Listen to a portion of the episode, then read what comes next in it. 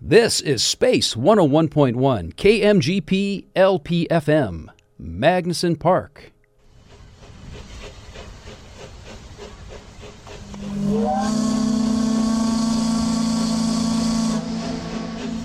That sound can mean only one thing. That's right. Time for another voyage exploring the past, present, and future of the old Oregon country. Come aboard and get set to ply the waters of the Pacific Northwest, metaphorical and otherwise, on another thrilling episode of Cascade of History. And now, stumbling out of the cluttered purser's office of the SS Columbia, here's your host, Felix Bonnell. Welcome to this week's episode of Cascade of History. I am Felix Bonnell. We're back in the studio this week. Um, I want to thank everyone who came out last week to uh, Burgermaster here, not too far from the station, over at University Village. We heard the sort of the bad news from the owner of the company last week uh, as part of our interview on the show with Alex Jensen, who's the CEO of Burgermaster, that that location is officially closing down. Um, they don't own the real estate, and they're uh, they're sort of losing the losing the lease, which has been month to month, and that goes away probably at the end of February. So it was uh, it was great to do the a live remote of this show on a Sunday night. So many people came out. It was nice seeing everyone, just the customers buying their hamburgers and stuff there. So, anyway, we're back in the studio for this week's episode. We've got uh, three guests we're going to speak to tonight. We're going to be talking to Jason Matson in just a moment or two. He's the executive director of the Lewis County Historical Museum. They've recently taken uh, possession of some pretty cool artifacts related to one of the most iconic businesses in southwest Washington, and we'll talk to him about that. We're going to talk to Dan Everhart with the Idaho State Historical Society about a photo database project that's uh, getting underway over in the Gem State. And then we're going to go up to Anacortes in Skagit County to talk to Brett Lunsford, who's with the Anacortes Museum up there. Um, a little bit of a holiday uh, flavor to this week's show, as next week as well. This will be our last two shows before we reach Christmas. I won't be doing a live show on Christmas night, um, which is a Sunday this year. But uh, Brett's going to tell us about this interesting connection between Anacortes, Rudolph the Red-Nosed Reindeer, and Burl Ives. It's a, it's a terrific story, and they have some terrific artifacts at the museum there that um, he'll be talking about. Um, if you have any questions or show ideas, please send email to cascadeofhistory at gmail.com. We're also asking people this week if there's if there's holiday displays, light display, light displays in your neck of the woods, anywhere in the Northwest, Washington, Oregon, Idaho, British Columbia. Um, we've done a pretty good job of talking about Candy Cane Lane. I think this will be the third episode in a row now where I've mentioned the phrase Candy Cane Lane, which is this this uh, suburban street, uh, residential street that's been decorated every year since 1949. We had one of the neighbors on the show last week talking about that, but I know there's other places like Candy Cane Lane around the Northwest. I just don't know the specifics, and I'd love to be able to highlight some of those other either you know neighborhood light displays or if there's uh, commercial light displays some particular company puts up some particular kind of lighting um, we'd love to hear about that and what would be the best thing to hear would be if someone could actually um, text me or email to cascadeofhistory at gmail.com a little voice memo, two minutes or less, just saying, hey, describing what it is, why you like it, if you know the history about it. And we might play that on the air next week as part of our last show before Christmas. So, anyway, um, it's Cascade of History. We're here for the next hour. We are the only live radio show with news and stories about Pacific Northwest history. All right, I'm going to uh, welcome uh, Jason Matson here. Let's see if I can get him on the phone here. Jason, can you hear me? I can. Hi. Ah, terrific. Thank you so much for joining us tonight on Cascade of History. You're the executive director of the Lewis County Historical Museum. That's right. Now, yep. for people who haven't been there, where is Lewis County and what is the Lewis County Historical Museum? Uh, Lewis County, well, uh, Lewis County is kind of located uh, about 90 miles south of Seattle. Um, we're right in downtown Chehalis, uh, housed in the old Northern Pacific Railroad Depot. Nice. Um, yeah. That's great. And now, I, so, uh, how long how long you been the director there? Uh, just over five years. Okay. Are, now, are you? Did you grow up in that area? did you move to that area for that job? No, I grew up here, and so yeah, so I've uh, grown up, you know, learning all about local history, and that's so, terrific. Yeah, a, yeah. And you know, I saw it was some photos I saw on social media a week or so ago that prompted me to reach out to you because um, Yardbirds is this incredible, iconic business in Southwest Washington in Chehalis, Centralia area that's been there for a long time. But I last drove by the parking lot and saw the big signs there. Maybe must have been maybe last summer or the summer before last. I can't remember exactly. But for someone who doesn't know what Yardbirds is, can you sort of put that in context and tell us what what Yardbirds is? Uh, sure. So it started out back in actually this is the 75th anniversary of its um, beginning. It started in '47. Um, so boyhood friends Bill Jones and Rich Gillingham they started selling surplus out of a tent in Centralia, and so from there they like they would buy huge lots from uh, Fort Lewis and sell it you know all over the West Coast uh, or all over Washington, and that business grew really fast. They kept adding more and more to it, uh, you know, automotive toys, clothing, etc., and it turned into a giant like one-stop shopping center, um, like way more before Walmart or Target or Fred Meyer, you know. Mm-hmm. And so, so yeah, it was just kind of a local institution. Like, you know, if you didn't work there, you knew somebody who did, and you everyone shopped there. Um, so it was just a huge part of our community. Um, like Santa would fly in a helicopter every year, and um, and they had these like super quirky like advertising gimmicks. Um, like, well, yeah, like their mascot was a, yard bird. It's like a little black bird with a yellow beak, and it always had you know doing goofy stuff. You know, and they had like a ad in almost every single newspaper. Um, you know, and so and the I'd say the funnest thing they ever did was they created these statues of yardbirds that were ugly but quirky and fun. like you couldn't miss them. Now, are, And they basically. Oh, go ahead. I was going to say, did they actually shut down? Are they out of business now? They are, yeah. So the store itself closed in '95, Okay. but the building kept going as like uh, like flea markets and event space and independent little businesses inside. So, but now it's officially closed, and so Oh. yeah, kind of sad. I didn't realize this. So the the business shut down in 1995. Was it the same owners just sort of kept the building going, or was did different people take over the old building? Yeah, so let's see. So Bill Jones and Bruce Gillingham, they they had it going up until like the late '70s, and then they kind of uh, split ways. And then the Pay and Save Corporation purchased it, Oh, and they, yeah, and they kind of bought it for like the distribution. Um, and then there's like a lot of other small stores like the B and I in Tacoma and um, GI Joe's and a bunch of other stuff that were around. They all kind of used the same distribution center that Yardbird started. oh wow. And yeah, so it was kind of a they had a big reach. Well, they sound way ahead of their area. time. They sound way ahead of time and figure out how to make retail sort of big box, but still locally owned. That's pretty amazing. It was, yeah. No, they were they were real innovators in that regard. And and, So- and so this actual yardbird, this giant yardbird that I saw you saw being taken down or put in a truck or something, that that belongs to the museum now. It does, yeah. Um, that one, let's see, I believe it was probably created like in- maybe in the 80s, and it stood outside of the uh, the old restaurant that was in the store. and then for a long time, it stood next to next to one of the you know main roads here in town. Um, and then with the last owner, they removed it, and one of the tenants inside kind of saved it from being demolished.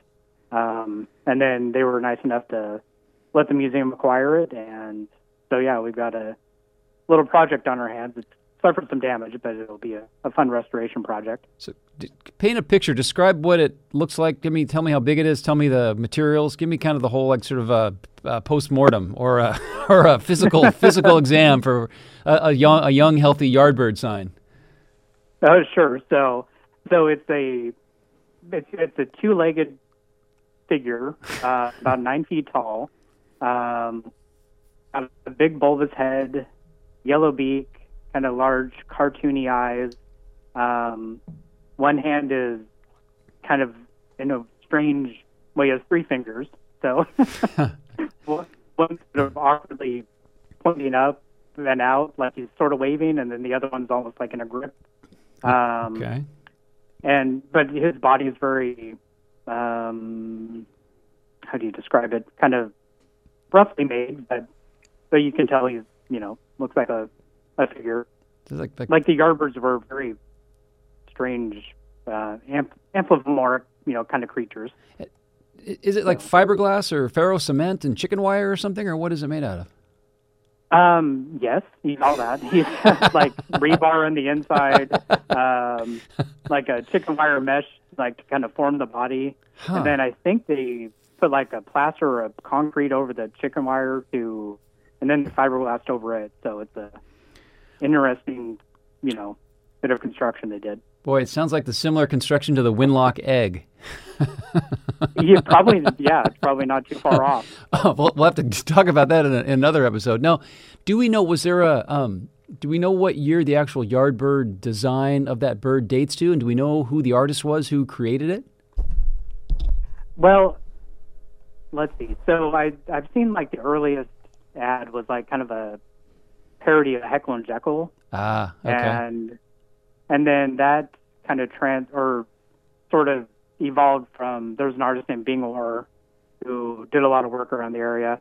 Uh, he kind of created the standard Yardbird look, and um, so he he worked for Yardbirds up until about the mm, probably early '70s, and and he also did like a lot of signs around town and worked for the fairgrounds and um, just kind of a really kooky, great guy that you know I've heard nothing but great things about. Hmm. Um, so then he left Yardbirds, and then uh, a fellow named Paul Downing started uh, up in the advertising department, and he kind of refined the look even more and gave the bird more of a sort of more of a polished look, but still a lot of fun. And you know, it's yeah, he, it's a great thing. Does now does the And then there's Yardbird been a few other artists. does Yardbird have a name? No, I don't think so. I think just Yardbirds. Yeah, there's been boy and girl Yardbirds, and they've dressed up in all kinds of different things, and they've, you know, whatever suited them. so, And and that term Yardbird is that is, is, there, is that does that mean something? Is there something that that because there's a there's a blues band called the Yardbirds too, right? I mean that's a whole nother whole nother direction. But is that word mean something that I'm not familiar with? Do we know what a Yardbird actually is? well, from what I understand, it's a uh, like an Air Force kind of slang term for somebody who isn't a pilot but would hang out in the in the yard on the you know on the runway or whatnot. Um, and these guys, you know, you know, I think they had kind of a military background, so they probably just took the name as a, you know, something fun. It originally was the two Yardbirds, but then it, you know, eventually turned into just Yardbirds. God, that's hilarious. Now, um, did I see other images of some other version of the Yardbird, some long, skinny thing that looked like a fuel tank or something? Well, there's one in town that's the big nesting bird. Um, and it's about 60 feet long and 30 feet tall. And that one was originally a helicopter hangar. Um, the owners had a had their own helicopters, so they needed a unique place to store it.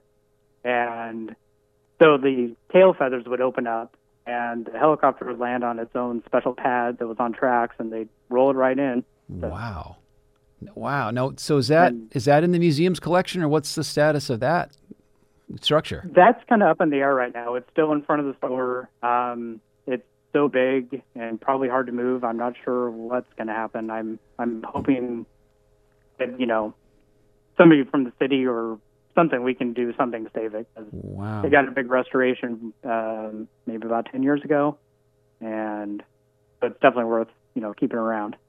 Now, are there images or is there even any motion picture of that? The, the act you described with the helicopter coming and going sounds like something out of a like a cartoon, even, or, or something like a spy movie or something. Is there is there actually any any video footage or motion picture footage of that that process taking place? I've never seen any videos, but I've I've got some photos of the helicopter like coming in for a landing. Wow. and it on the pad. So, so yeah. But um, I wish there was video. That'd be great. Now, I know different different parts of the region, you know, different uh, cities and c- communities have their own sort of unique stores that become, you know, local icons because they're there for so many decades. Is there is there anything specific or special or unique or distinctive about Yardbirds that it just screams, you know, Chehalis or Centralia or Lewis County? I mean, is there something that's sort of unique to that region, or is this could could Yardbirds have been in Spokane or, you know, Yakima or Portland, or I mean,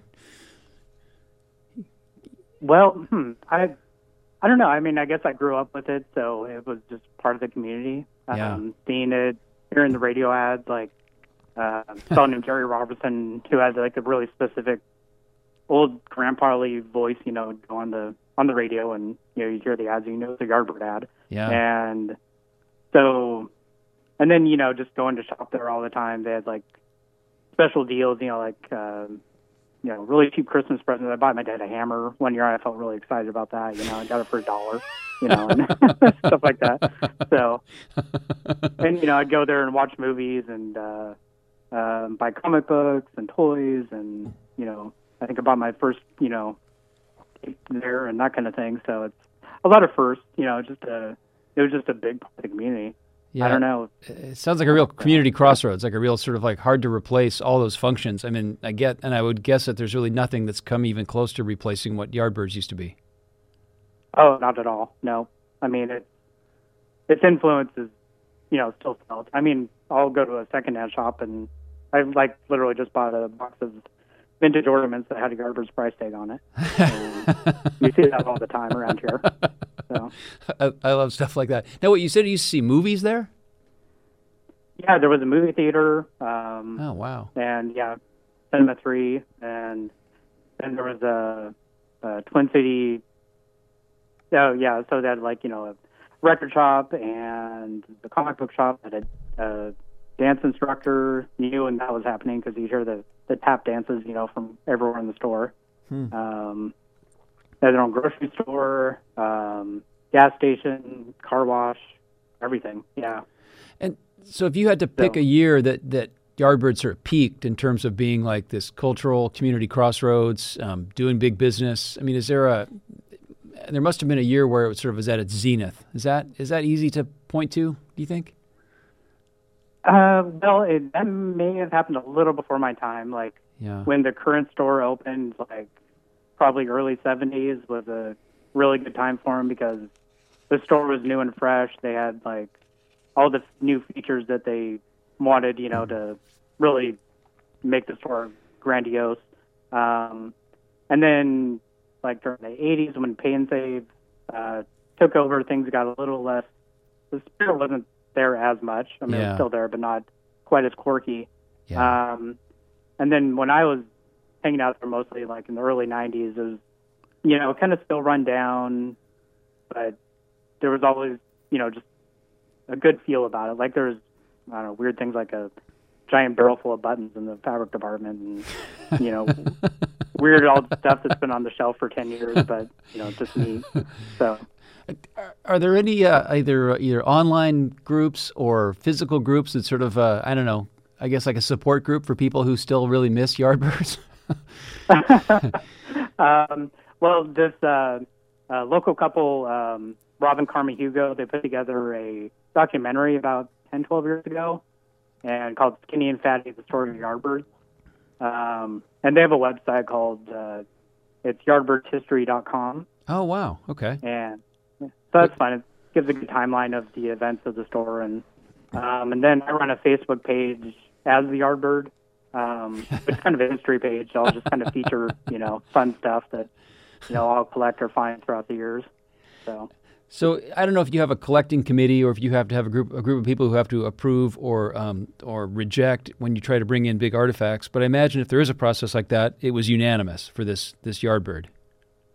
yeah, I was a little hesitant to ask my board if they would want it, but uh, no, everyone was in agreement. They they decided we needed that at the museum because it's yeah such a big iconic part of our local history. Now is is it on display now at the museum? It is. It's out in front under our uh, kind of portico area, like in our fenced area. Okay. Um, and it's, yeah, like I said, it's it suffered a little damage, but I'll be, uh, you know, heading up working on restoring it here in the next few months. That's great. That's really cool. Um, and then, would you think it ultimately will will always live outside, or do you think it'll eventually be taken inside? Yeah, I think he'll he'll stay outside. I mean, he's, I think it's kind of what he's meant for. He's always been outside, and yeah, we'll we'll, we'll keep him under under cover so he's out of the rain and stuff. So, yeah, yeah. And you know, just do any touch up that needs to be done. Now, with the holidays coming, you guys have a big author event next Saturday. I think. Did I read about that? Is that true? That's true. Yeah, um, we've got like ten, I think eleven of local authors that are going to be at the museum from two to four, um, and folks can come in and you know, buy a book from them, have them signed, and, and meet the authors. So it should be a really fun event. That's great. And what's the museum website if people want to find out more information about visiting the Yardbird or coming to the big uh, book event next Saturday? Oh, it's uh, www.lewiscountymuseum.org, and you can also find us on Facebook. And and you're in Chehalis, not Centralia, correct? That's correct. Yeah, yeah. right downtown Chehalis. And for people who don't know, what's the difference between Centralia and Chehalis? Help us understand that. Give us a quick version of what makes those cities different from each other. Um, well, they're awfully close together, but um, I'd say, well, Chehalis is the, the county seat. Ah, yes. So they've got a little more legislative, you know, dealings there. Um, they're well, they're very similar. I think Troy's a little bigger. Um, I don't. It's funny. They're, I grew up in Centralia, but there is a different feel to both. Um, you know, I think that there's a lot of passionate people in both towns that care about the history of both, and um, so I don't know. They're both very. They've both got some unique, fun stories to each of them. So, right on. Um, so I, yeah, they're like Centralia was founded by a freed slave named George Washington, which you know many people may not know. And then Chehalis, uh, one of her its early founders was actually a woman, and which you know back in the late 1800s was unheard of. So yeah, yeah. Well, Jason Matson, uh, Executive Director of the Lewis County Historical Museum, thanks for being a guest on Cascade of History, and congratulations on taking possession of the Yardbird. And it sounds like it's in really good hands with someone who appreciates it, knows its value to the community, and it sounds like it's going to be part of the community for a long time to come. So, thanks so much for joining us, and have a great holiday. And we'll talk to you again soon. Sounds good. Appreciate it. Good night, Jason. You. So long. Bye. That is Jason Matson with the Lewis County Historical Museum. And coming up in just a few moments, we're going to talk to Dan Everhart with the Idaho State Historical Society about a photo database project those guys are working on. Um, before we get to that, though, I want to uh, play some old audio. I, I used to do a Christmas time show, Christmas Eve, Christmas Day, Christmas Eve into early Christmas morning show on uh, KBCS, which was the station out of Bellevue College over on the east side. This is back in the late 90s and early 2000s. I did a show called The Holiday Express, and it was on, you know, I, I do it once a year. Um, and I think I did it for four or five years, something like that. And I would collect all this different audio from people about their Christmas memories and kind of mix it with music and everything. So, um, Pat O'Day, who's the late great KJR DJ, I recorded him telling this story about how they had Santa Claus on the air on KJR. I think I recorded this back in 2000 or 2001. To all the listeners of the Holiday Express, hi, I'm Pat O'Day. I, I thought I'd share this story at the Yuletide season with you because many of you grew up listening to KJR back in the 60s and the 70s, and you may remember at Christmas time that the real Santa Claus was always on the air talking to the little boys and girls. People were fascinated that we would keep a Santa on duty all day. But what we actually did was we pre-recorded the conversations, and there was a whole set of tapes for little girls that called and for little boys and for younger boys and younger girls. And it was my fun to be Santa Claus. So now I'm going to give you a voice you may recall out of the past. Ho, ho, ho, and hi there, little boy. This is the real Santa Claus. Have you been a good boy this year? Well, naturally, in the meantime, Mommy would have put the youngster on the phone. and The little boy would say, Yes. Oh, that's good because Santa's looking forward to coming down your chimney with lots of wonderful presents this Christmas. So anyway, Santa would carry on this conversation. The little boy was actually talking to a tape, and every time the little boy would talk, then there'd be a pause, and the disc jockey would press the button, and old Santa would talk. So I thought you all number one, might enjoy hearing how that was conducted, and number two, you might enjoy hearing again a very Merry Christmas to all you listeners of the Holiday Express from the real Santa Claus.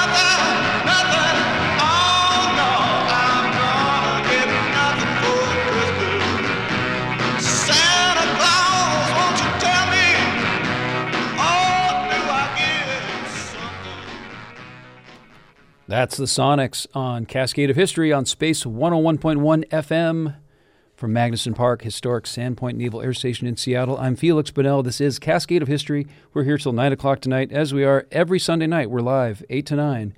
The only live radio show about news and stories of Northwest history. And I love that Pat O'Day. I never grow tired of that Pat O'Day story about the real Santa Claus on KJR. Pat was a great guy, super helpful to me in all kinds of different projects over the years, and sad that he's gone. But uh, a lot of great recordings exist of Pat. So um, we'll be playing some more Christmas stuff later in this show, and we'll play a lot more Christmas stuff next week. And I might do. I'm contemplating doing a special Christmas show on tape for the Christmas night, the 25th. But we'll have more about that in the uh, days and weeks ahead. But I want to get to our next guest. That's um, Dan Everhart. Dan, can you hear me? I can. Ah, Thank you. ter- terrific. It's Dan Everhart from the um, Idaho State His- wait, State Historic Preservation Office of the Idaho State Historical Society. Have I got that right? You you have all the words right. Yeah. All right. Well, I reached out to you because I read something about a um, photo database project that you guys are working on for images and documents and all sorts of stuff related to gem state history. But before we get get to that, um, let's talk a little bit about the Idaho State Historical Society and tell me what you guys do there in uh, Idaho, where, where you're located, and what kinds of facilities you have.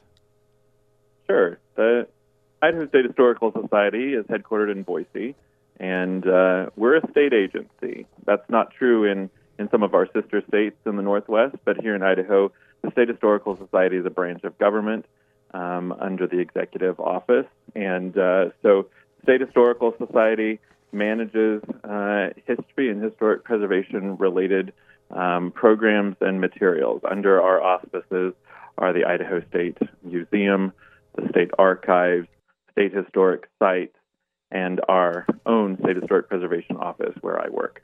Got it. And do you guys, is the does the organization have a big collection of three dimensional and, and then photographs and documents and that kind of thing? Absolutely. Yeah. Um, thousands, hundreds of thousands of um, you know documents and, and photographs in our in our state archives.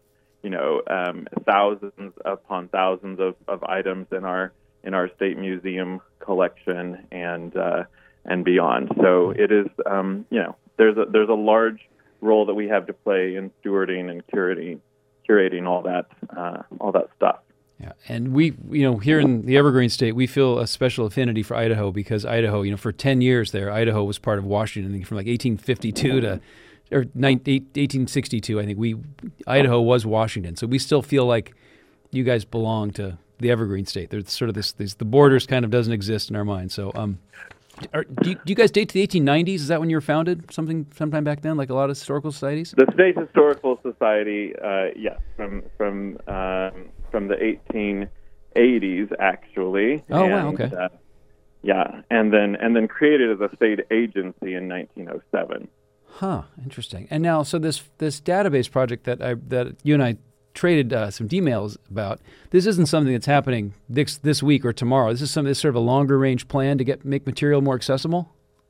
Right, and and and it, and it's specific to the State Historic Preservation Office. So again, distinct from our state archives or Mhm. our state museum, we we operate different programs in different um, parts of the agency. And the State Historic Preservation Office, where I work, has been taking on a what we see as a long-term project to um, to get a better handle on photographs specifically, photographs that were taken by employees and volunteers of the State Historic Preservation Office over the past 50, 60 years.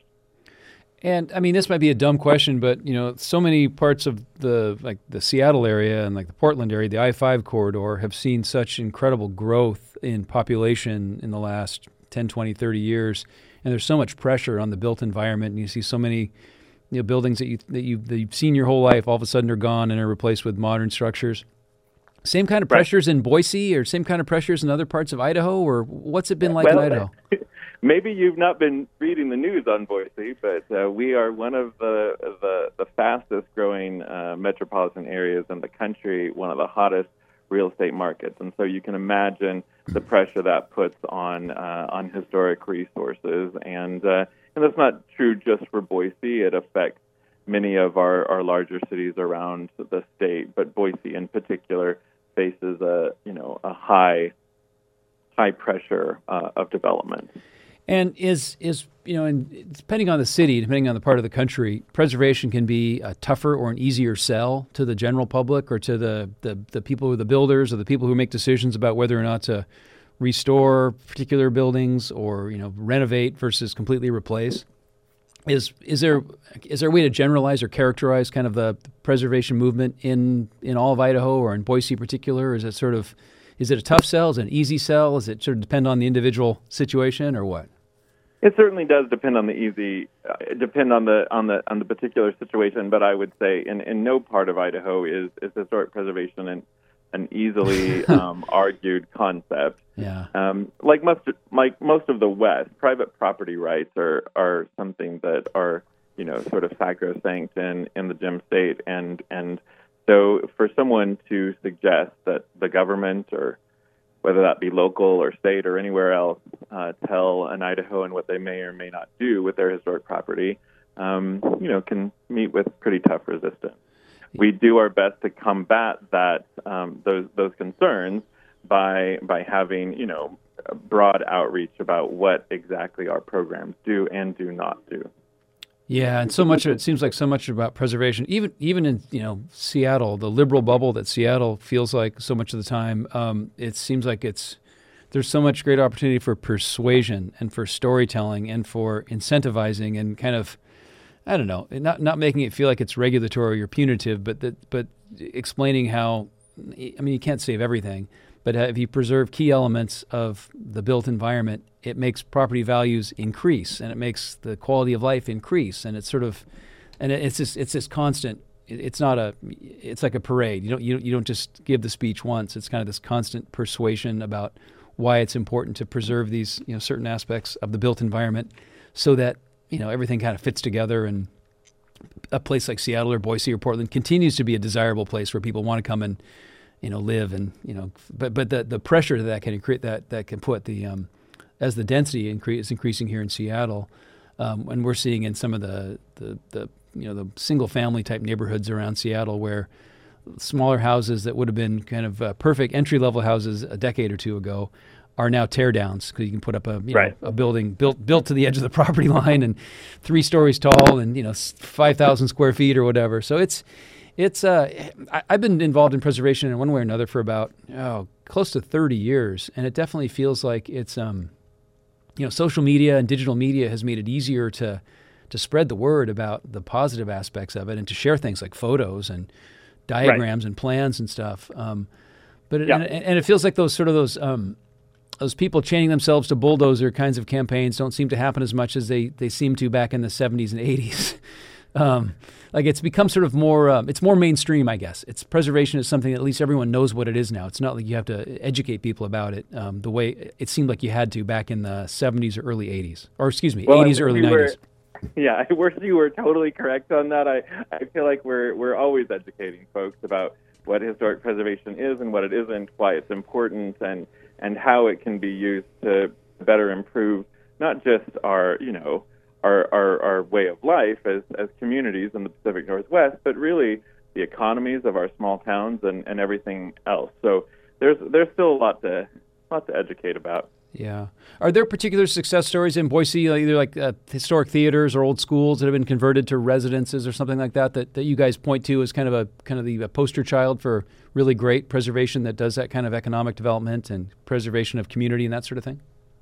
Yeah, one of our one of our more recent projects that we're particularly proud of has been got has gotten national attention is the conversion of a small uh, mid-century gas station, a Phillips 66 station, converted into a small business uh, office for uh, an, an, interior design firm, and uh, and it's uh, it's gotten a little bit of national recognition for its use of a small building um, and the National Historic Preservation Tax Credit Program.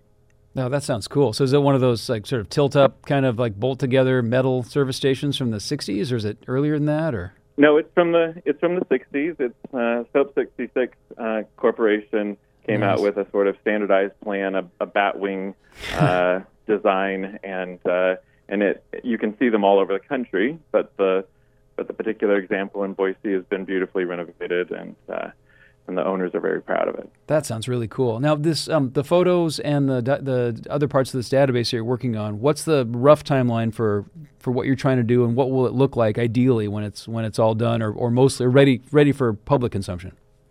Well, we're again we're we're taking um, basically um, photos from across the last let's call it six decades, and uh, we're we're digitizing them and we're attaching data to them so that they can be better, better sorted and searched. And uh, and that time frame is probably um, going to you know continue past. It's gone on for a year now. It'll continue into the next year and maybe even the year after that. Yeah. Um, we've got about thirty thousand images in the database at this moment, and we expect that number to climb past 40, maybe even reaching 50 by the time we're done. That's great. And if we're doing it right, we're just going to keep on adding to the to the collection as we take more photos as we travel the state and do our work. We'll keep on adding to this database.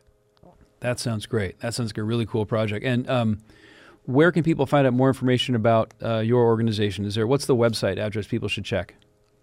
History.idaho.gov. G History.idaho.gov is the website of the State Historical Society.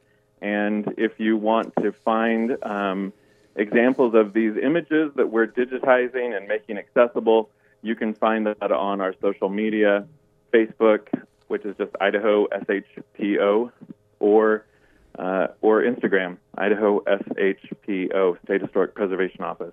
Terrific. Well, Dan Everhart with uh, Idaho State Historical Society and the State Historic Preservation Office, thanks for joining us on Cascade of History. Hope we can have you back again sometime and get updates on the project and find out about other preservation projects in the Gem State. Happy to talk to you. Thank you for the time. Hey, got a special audio thing we're going to play for you on your way out. So, but have a good night. You can you can you can hang up and listen off the air.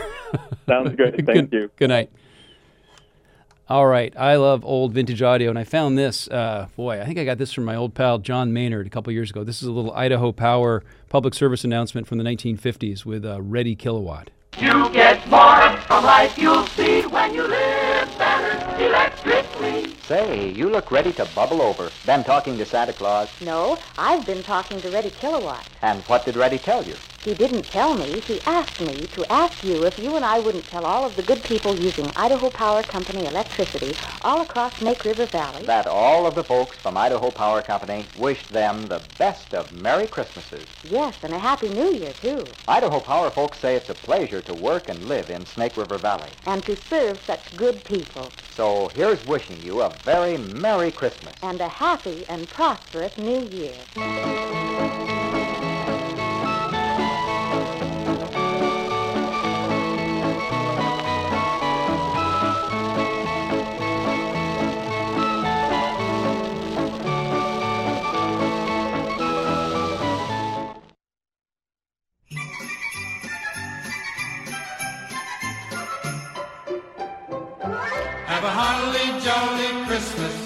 The best time of the year. I don't know if there'll be snow, but have a cup of cheer. Have a holly jolly Christmas, and when you walk down the street, say hello to friends you know and everyone you meet. Ho, ho, the mistletoe hung where you can see. Somebody waits for you, kiss her once for me. Have a holly jolly Christmas. And in case you didn't hear, Oh, by golly, have a holly jolly Christmas this year.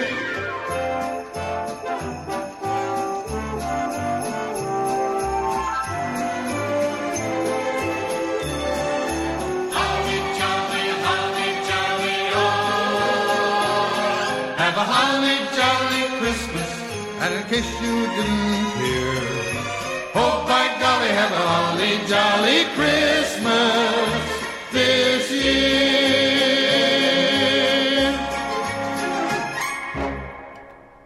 Uh, that was the Idaho Power Company, and then Burl Ives uh, with Holly Jolly Christmas. Idaho Power Company was with their public service announcement with Reddy Kilowatt. Uh, it's Cascade of History. I'm Feliks Banel. We're here till 9 o'clock. We're the only live radio show about Pacific Northwest history. News and stories about heritage projects around Washington, Oregon, Idaho, British Columbia. We, so far, we've been down in Lewis County, down in Chehalis, Centralia, and we were over in Boise uh, talking to Dan Everhart at the Idaho State Historical Society. And joining us next, and the, Burl Ives cut we played there was a little bit of foreshadowing because joining us now on the line is uh, Bret Lunsford, who's the director of the Anacortes Museum. Bret, can you hear me? Yes, I can, Feliks. Oh, I love that. When I press the button and I say, Can you hear me? and the person says they can hear me. It's so, it's so nice the way that always works out. Thanks for staying up late on a Sunday night to talk to us on Cascade of History. My Uh, pleasure.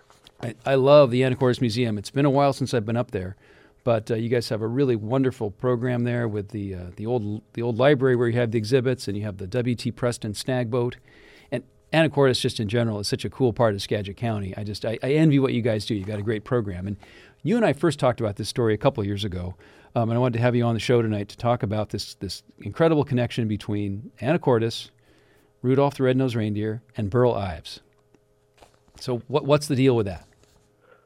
Well, uh, Anacortes was very excited when it learned, the people of Anacortes learned that uh, Burl Ives and his wife Dorothy were moving to town in 1989. And that set in motion the uh, holiday tradition in front of the, the Ives' home on Oakes Avenue. That's the, the road most people know as the route to the State Ferry Oh yeah. um, where uh, an artist by the name of Eddie Strivens created a number of the characters from Rudolph the Red-Nosed Reindeer, and they were displayed on uh, what amounts to Highway 20 um, uh, for the public to see. People driving to the San Juan Islands and uh, people in Anacortes, and uh, they just became a, a Christmas tradition.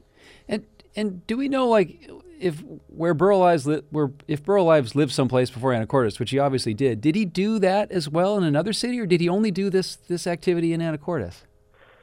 Well, that's a question I don't know, and maybe one of his uh, grandkids, who you spoke with in your previous inter- interview, Uh, Maggie or Samantha, might might have knowledge of that. And um, my understanding was he split his time between the Bahamas and some of the Bahamas and Anacortes. It it just seems like such a cool thing because that Rudolph the Red-Nosed Reindeer, I think it dates to 1964, and so it was on. I think it was on. Boy, Sat, it was on last night on uh, Channel Seven here in Seattle. I was flipping through the dial and saw it, came across it, and I was happy to see it on. And it, it's such a classic show, and you know I don't know what people expect, but the idea that one of the stars of it, Burl Ives, who plays Sam the Snowman in that show and kind of narrates it, um, and sings Holly Jolly Christmas and everything it seems like it would have been 50-50 and i never met burl ives but it seems like it could have easily been something that he would have turned his back on and never you know never acknowledged or never embraced or anything. But the fact that he he actually you know commissioned these decorations and then you know put them up in front of his house every year and sort of i mean he really he sounds like he really embraced that role. He really was he was happy to have been sam the snowman.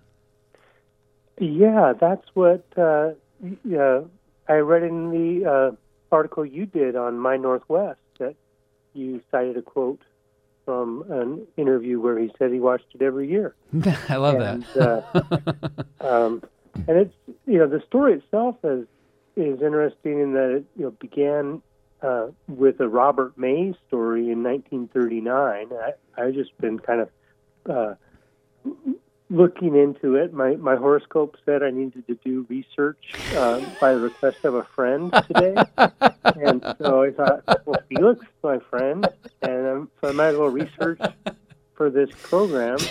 And uh, Robert Mays uh, writes this. He's an employee of Montgomery Ward and is aided by his daughter creating this, this verse story that in 1939 it's a, a the book's a giveaway to customers of, of Montgomery Ward uh, department store and mail order, and uh, then his his uh, brother-in-law Johnny Marks had a, wrote the the song Rudolph the Red-Nosed Reindeer in 1949 and uh, pitched it to Gene Autry, who uh, didn't want to didn't want to release it, but his wife Ida persuaded him to, and it, so it went out on as, as a B side and then became the second best selling Christmas record ever. Wow.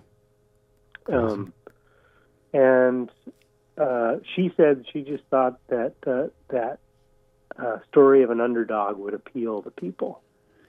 Yeah, and and the the decorations that that Burl Ives and his wife commissioned those after he passed away, they went away, but somehow the museum you have them now, correct?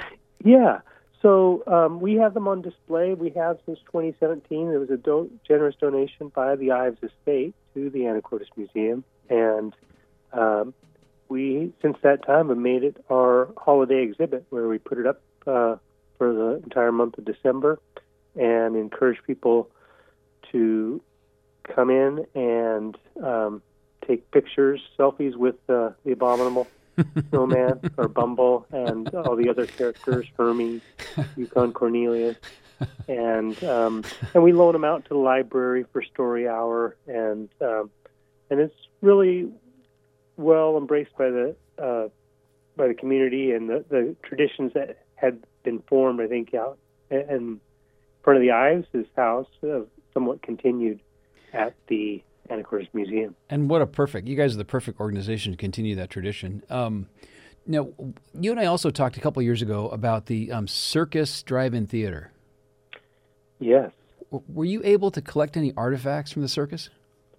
Well, as a matter of fact, um, we had a conversation with the current owners, and they um, are at some point going to be taking down the remnants of the movie screen there, and there's the one last letter, um, the letter R, that's hanging on the back, and that letter R has been promised to the museum with um, some of the, perhaps some of the screen material, the, um, and that so we can um, create a, a nice display relating to yeah, and, the circus. And for those who aren't familiar, I mean, this is on Highway 20. As you're approaching Anacortes, over on the right-hand side, there's this drive-in theater. I think dates to the late 1960s. That's been closed for many, many years, but the screen was still there. I think the building with the projection booth and everything was still there. The last time I drove past, I know there's some new development that's happening there, and then eventually that's all going to go away.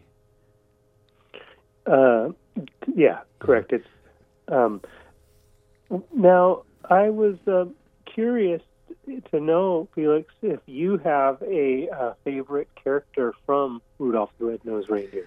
Oh boy, I think I like the Charlie in the Box uh-huh.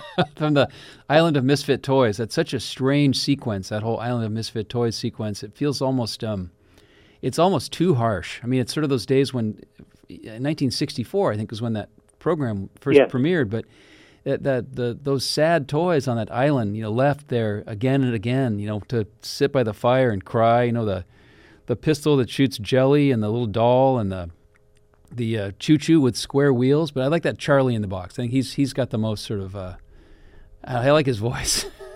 what, which which which character is your favorite? Well, I just watched it uh, a couple weeks ago with my granddaughter, and uh, you know I've been watching it my whole life, um, with some gaps here and there. Uh, but uh, it, uh, what fascinated me was the character uh, King Moonracer, who is the person the the the um, the winged lion Yeah. uh, who flies around every night looking for unloved toys to bring to the island of misfit toys, and you know, looking for a, a better life for them, and uh, that that character, I just thought, you know, you know, if I could wish that another of the um, of the murals existed in our collection, it would be for the uh, King Moonracer Oh yeah. uh, character. That could almost make its own. If if uh, if Rudolph became like a Marvel Universe kind of thing, Moonracer could have his own program. He could have his own show about how he flies around the world. That, that's a very dark thing, though. Of an unloved toy being taken to an island somewhere. That's there's. It's it's pretty dark, but that's the best. The best stories, like the most you know, the most memorable stories that have the last most lasting impact, always have a pretty dark part, which is why a Christmas Carol is such a wonderful thing because you know it ends with the redemption of Scrooge and everything's happy again. But he goes through some pretty some pretty dark parts of the story. And I guess the same is true with Rudolph. It's that it's that underdog, it's redemption, it's you know a happy ending, and you know the the Bumble having all his teeth pulled out, which is also kind of weird. It, there there's some wi- twisted elements to that story for sure. I I would concur, and uh, I was kind of putting together a timeline as I often do with my research, uh, and taking note that in 13 months between November of 1964 and and December of 1965, uh, three Christmas classics were were released. Uh, the first one, Santa Claus Conquers the Martians. Oh and yeah. Six, uh, three weeks later, Rudolph the Red-Nosed Reindeer, and uh, then uh, in 1965, uh, A Charlie Brown Christmas, Wow. uh, which uh, I I watched again recently too. And speaking of just dismal, the, the you know, the uh, hard luck tales of Charlie Brown. It had been a while since I had really spent time thinking about it and feeling it, and you know, it's. Uh, but again, a tale of redemption through the after the persecution. yeah, and, and really good music. The music in that is m- music in all. I don't know about the music in Santa Claus Conquers the Martians, but the music in uh, Rudolph and the music in Charlie Brown is just. I mean that that's part of the reason I think those both those shows have such lasting, you know, such staying power, such durability. I do I do sort of miss the point um, or miss the time when um, it would air. Each of those shows would air once a year. It would be on CBS. It would be like a like a Monday night at eight o'clock or something.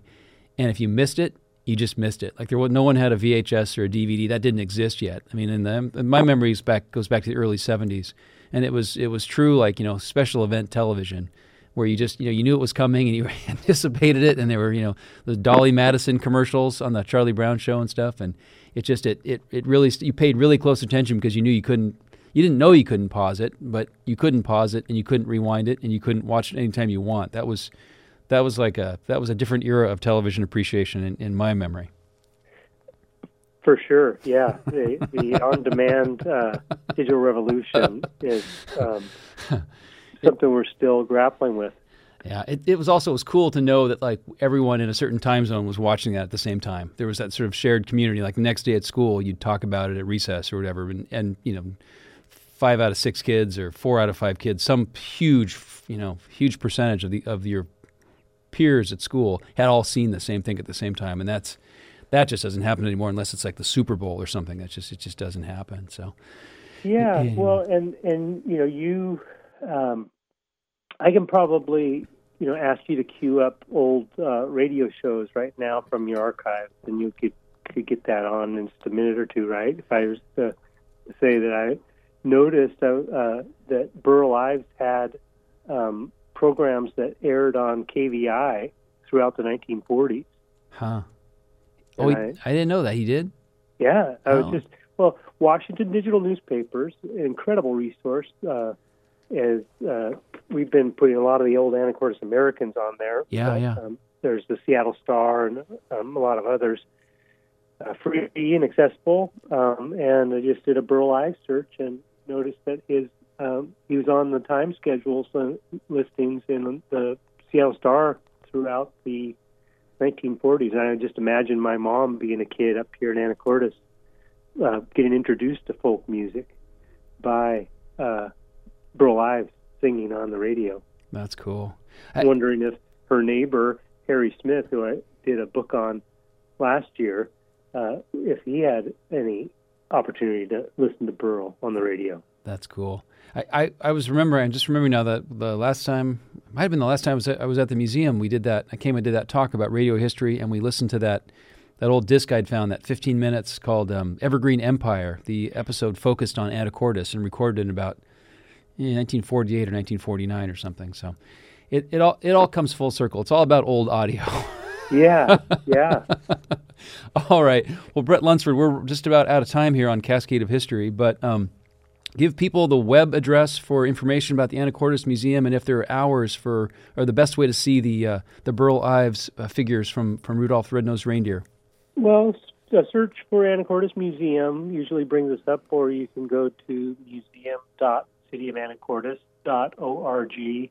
Um, we have Facebook and uh, Instagram um, that you can find us on, and okay. uh, the museum hours. Uh, if you were interested in coming in to visit these works of art uh, that depict the the um, Rudolph characters. Our hours are Tuesday through Sunday.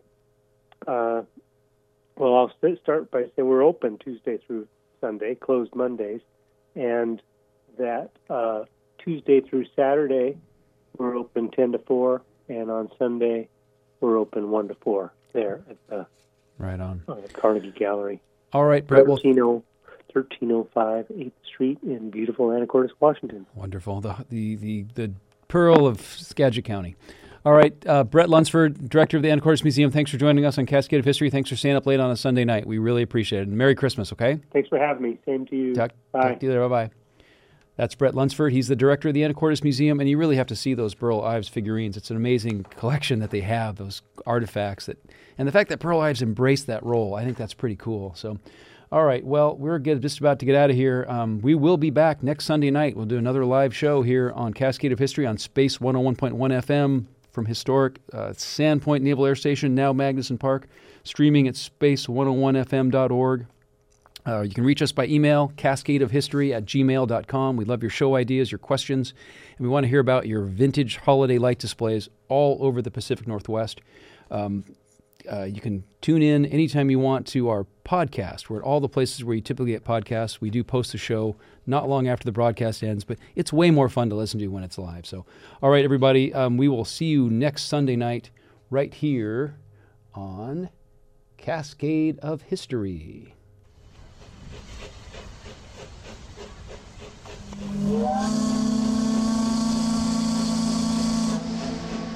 That sound means the steamer Columbia has reached the end of another thrilling voyage around the Pacific Northwest.